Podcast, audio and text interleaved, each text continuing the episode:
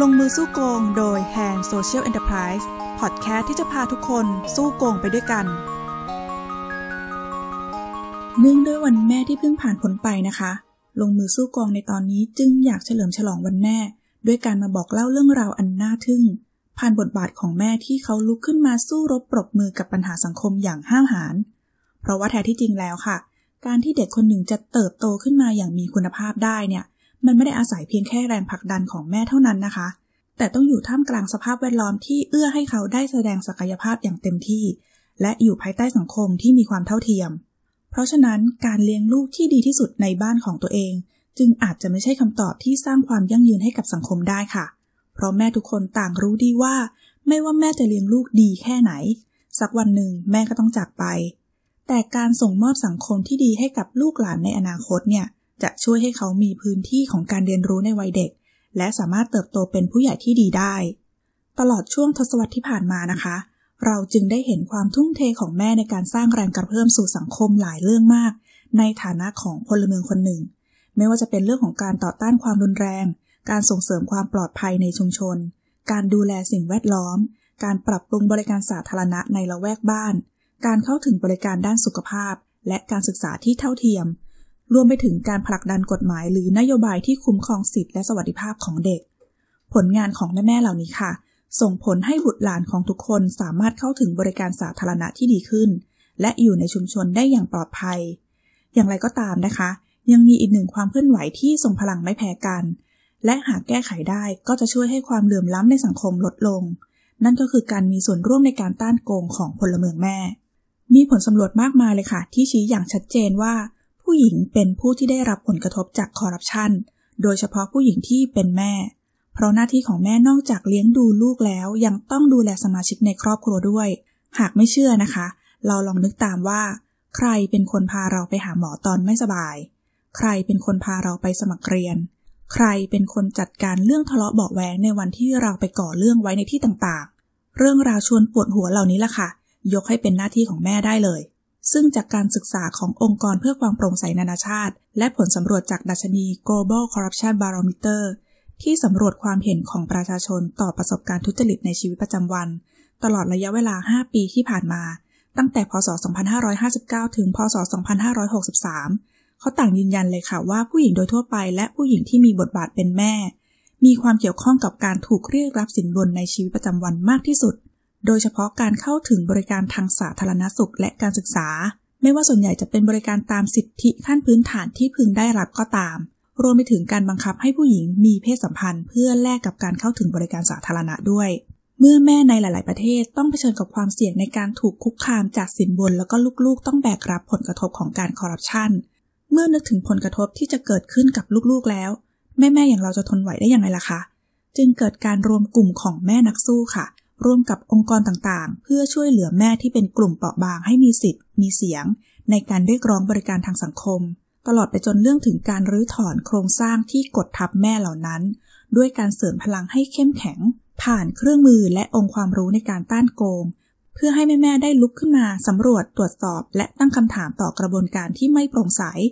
รวมไปถึงการสร้างพื้นที่ให้กับแม่ในการเฝ้าระวังการทุจริตคอร์รัปชันอย่างมีประสิทธิภาพ ด้วยความหวังค่ะว่าแม่เหล่านั้นจะปกป้องลูกของตัวเองได้ เราจึงได้รวบรวมผลงานอันน่าทึ่งของแม่ในการต้านโกง ด้วยวิธีการที่หลากหลาย แล้วก็ในประเด็นที่พวกเขาให้ความสำคัญ เพื่อสะดุดีในความทุ่มเทของบรรดาพลเมืองแม่ ที่ไม่ยอมอ่อนข้อให้กับการทุจริตคอร์รัปชันเรื่องแรกเลยค่ะ พลเมืองแม่ที่ต่อสู้กับการเรียกรับสินบน เพื่อให้ว่าที่คุณแม่ทุกคนได้ตั้งครรภ์อย่างมีคุณภาพ แม้แต่ในสภาพแวดล้อมที่เหมาะสม การคลอดลูกก็ยังเป็นเรื่องที่ท้าทายนะคะ แต่สำหรับแม่ที่ต้องเผชิญข้อจำกัดในการเข้าถึงการรักษาพยาบาล นั่นอาจส่งผลให้การคลอดลูกกลายเป็นความเสี่ยงต่อชีวิตได้ ด้วยเหตุนี้แม่ๆในรัฐอัสสัมประเทศอินเดียเนี่ยเขาจึงได้ร่วมกันก่อตั้งโครงการที่ชื่อว่า N Maternal Mortality Now หรือ NMM Now เพื่อรักษาชีวิตของแม่ในระหว่างตั้งครรภ์ค่ะ เนื่องจากในทุกขั้นตอนของการฝากครรภ์เนี่ย ต้องจ่ายสินบนให้กับเจ้าหน้าที่ แม้ว่าจะเป็นบริการฟรีจากรัฐก็ตาม แต่ไม่มีใครกล้าปฏิเสธนะคะ เพราะว่าถ้าหากไม่ยอมจ่ายก็จะต้องถูกส่งต่อไปรักษายังศูนย์สุขภาพชุมชนที่อยู่ในพื้นที่ห่างไกล และแม้บางรายเลือกที่จะฝากคันในช่วง 3 เดือนสุดท้ายก่อนคลอด และบางรายต้องคลอดลูกที่บ้าน เพราะว่าไม่มีเงิน ด้วยเหตุนี้ค่ะทำให้รัฐอัสสัมมีอัตราการเสียชีวิตของแม่ตั้งครรภ์สูงที่สุดในประเทศ และเพื่อเป็นการยุติการจ่ายสินบนและการเสียชีวิตของแม่ตั้งครรภ์นะคะ โครงการ NMM Now ได้ร่วมมือกับแม่อาสาในพื้นที่ เพื่อสามารถรายงานการละเมิดของเจ้าหน้าที่ศูนย์ ผ่านการส่ง SMS โดยข้อมูลที่ได้รับตลอดระยะเวลา 3 ปี ถูกนำมาระบุเป็นแผนที่ แสดงการเรียกรับสินบนของศูนย์ต่างๆ เพื่อเป็นการตีแผ่การทุจริตในระบบบริการสาธารณสุขของรัฐอัสสัมข้อมูลชุดนี้ค่ะ สร้างแรงกดดันต่อรัฐได้เป็นอย่างมาก ส่งผลให้มีการตรวจสอบงบประมาณการดำเนินงาน และมีการปฏิรูปบริการทางสุขภาพของแม่ตั้งครรภ์ให้มีคุณภาพตามที่ได้รับรายงาน เช่น การจัดซื้อยาและอุปกรณ์ทางการแพทย์ที่จำเป็น อย่างไรก็ตามนะคะ การที่แม่เหล่านั้นต้องใช้เวลากว่า 10 ปีถึงจะสามารถเห็นพัฒนาการของลูกในท้อง ผ่านเครื่องอันตราซาวได้ เป็นสิ่งที่ตอกย้ำค่ะว่าการทุจริตคอร์รัปชันทำลายโอกาสของผู้คนได้มากขนาดไหน เรื่องต่อมาเป็นเรื่องของพลเมืองแม่ที่อาสาตรวจสอบงบประมาณและการดำเนินงานของโรงเรียน เพื่อการันตีว่าลูกทุกคนจะได้รับการศึกษาที่มีคุณภาพ แม่ส่วนใหญ่ต่างได้รับผลกระทบจากการทุจริตคอร์รัปชันเช่น การทุจริตในการจัดซื้อจัดจ้างทำให้ต้องซื้อตำราและก็อุปกรณ์การเรียนที่ไม่ได้มาตรฐาน หรือมีราคาสูงเกินกว่าในท้องตลาด การทุจริตในระดับนโยบายทำให้โรงเรียนเนี่ยถูกลดทอนงบประมาณการศึกษาอย่างไม่เป็นธรรม ด้วยเหตุนี้นะคะ แม่และครูในประเทศอังกฤษ เขาจึงร่วมกันจัดทำข้อมูลเปิดด้านการจัดสรรงบประมาณโรงเรียนที่ถูกตัดงบในแต่ละปี เผยแพร่สู่สาธารณะ เพื่อเป็นการเรียกร้องให้รัฐบาลยกเลิกการตัดงบอุดหนุนภายในโครงการ Stop School Card ค่ะ เพราะว่าเป็นการส่งผลกระทบอย่างมากต่อนักเรียนนับแสนคน ที่อาจจะไม่ได้รับการศึกษาที่มีคุณภาพดังเดิม ไม่ว่าจะเป็นเรื่องของการถูกยกเลิกหลักสูตรเฉพาะสำหรับนักเรียนที่มีความเปราะบางขาดแคลนสื่อการสอนที่หลากหลายและเงินซ่อมบำรุง บุคลากรถูกเลิกจ้าง และจำนวนนักเรียนต่อห้องที่มันเพิ่มขึ้น นอกจากนี้บรรดาแม่ ๆ ยังได้ผลักดันการเคลื่อนไหวไปอีกขั้นค่ะ ด้วยการประกาศจุดยืนในการเลือกตั้งผู้แทนว่า หากไม่เพิ่มทุนให้กับโรงเรียน พวกเราก็จะไม่โหวตให้คุณ เรื่องนี้ส่งผลให้ผู้สมัครทุกราย รับเอาโครงการนี้ไปพิจารณา แล้วก็ได้ให้คำมั่นในการปรับปรุงงบประมาณอย่างเป็นธรรมเพื่อให้ทุกโรงเรียนมีเงินทุนเพียงพอสำหรับการจัดการศึกษาที่มีคุณภาพสำหรับเด็กทุกคน และสำหรับประเทศไทย เราได้เห็นพลังของแม่ที่ร่วมกันส่งเรื่องร้องเรียนให้กับหน่วยงานเข้าไปตรวจสอบการทุจริตในโรงเรียนหลายเลือกผ่านเพจต้องแฉ ซึ่งเป็นสื่อกลางในการนำเสนอการทุจริต ไม่ว่าจะเป็นเรื่องของโครงการอาหารกลางวัน การรับแปรเจียความตื่นตัวของแม่ๆในการกำกับติดตามการทำงาน ส่งผลให้งบประมาณที่ถูกจัดสรรมาเพื่อการศึกษาแก่ลูกหลาน ถูกใช้อย่างโปร่งใสและคุ้มค่ามากยิ่งขึ้น และเรื่องสุดท้ายคือเรื่องของพลเมืองแม่ ที่ออกมาปกป้องเสรีภาพในการแสดงออกของลูกหลานต่อการเคลื่อนไหวทางสังคม หนึ่งในพื้นฐานของการสร้างรัฐบาลที่โปร่งใสและไม่คอร์รัปชันค่ะ นั่นก็คือการที่ทุกคนในสังคม มีเสรีภาพที่จะเข้าถึงข้อมูลของรัฐ แลกเปลี่ยนและแสดงความคิดเห็นต่อการทำงานของรัฐ รวมถึงชุมชนโดยสงบ เพื่อปกป้องผลประโยชน์ร่วมกันของพลเมือง โดยเชื่อว่าเสรีภาพเหล่านี้จะนำไปสู่การพัฒนาประเทศได้ในทุกมิติ แต่อย่างไรก็ตามค่ะ แม้จะมีการรับรองสิทธิ์ตามกฎบัตรระหว่างประเทศ แต่กลับพบการละเมิดอยู่เรื่อยๆ จึงทำให้แม่ของเยาวชนในหลายประเทศต้องเดินหน้าปกป้องเสรีภาพของลูกตนเอง เช่นกลุ่ม The Wall of Mom ที่เมืองพอร์ตแลนด์รัฐออริกอนประเทศสหรัฐอเมริกา เขารวมตัวกันเพื่อประท้วงให้ตำรวจหยุดใช้ความรุนแรงกับเยาวชนที่ออกมาชุมนุมเรียกร้อง จนทำให้เสียงร้องเพลงกล่อมเด็กและดอกทานตะวัน กลายเป็นสัญลักษณ์ที่ผู้คนมองหาในการชุมนุมหรือกลุ่ม Martyr of the f o r l i ประเทศโคลัมเบียค่ะ ที่แม่อาสาไปเป็นด่านหน้าในการประท้วง เพื่อปกป้องเยาวชนจากความรุนแรง ด้วยการใช้ร่างของตัวเองโอบกอดเด็กเหล่านั้นเอาไว้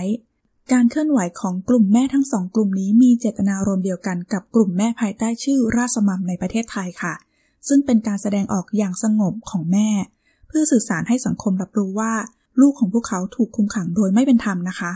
และยังเป็นการเรียกร้องให้ศาลและผู้พิพากษาปฏิบัติหน้าที่อย่างเที่ยงตรงตามหลักกฎหมาย ด้วยเหตุผลเดียวกับแม่ที่โคลัมเบียค่ะ เขาบอกว่าถ้าลูกของเราออกไปต่อสู้ เดินขบวน พวกเราที่เป็นแม่จะสนับสนุนพวกเขา และร่วมต่อสู้ไปด้วยกัน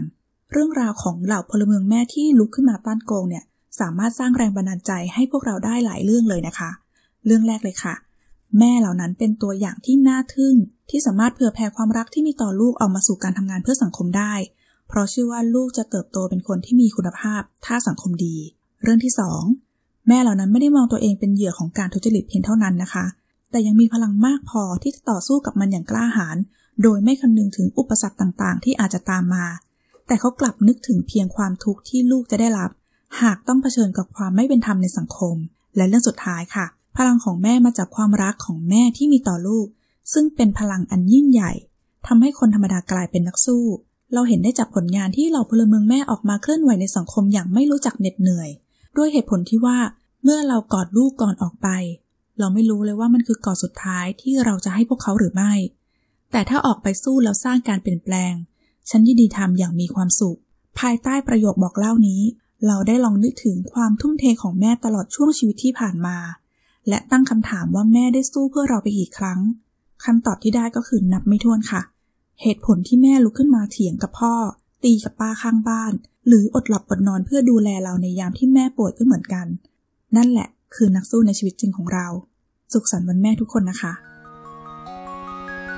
ลงมือสู้โกง สนับสนุนโดย กองทุนป้องกันและปราบปรามการทุจริตแห่งชาติ สำนักงงานปปช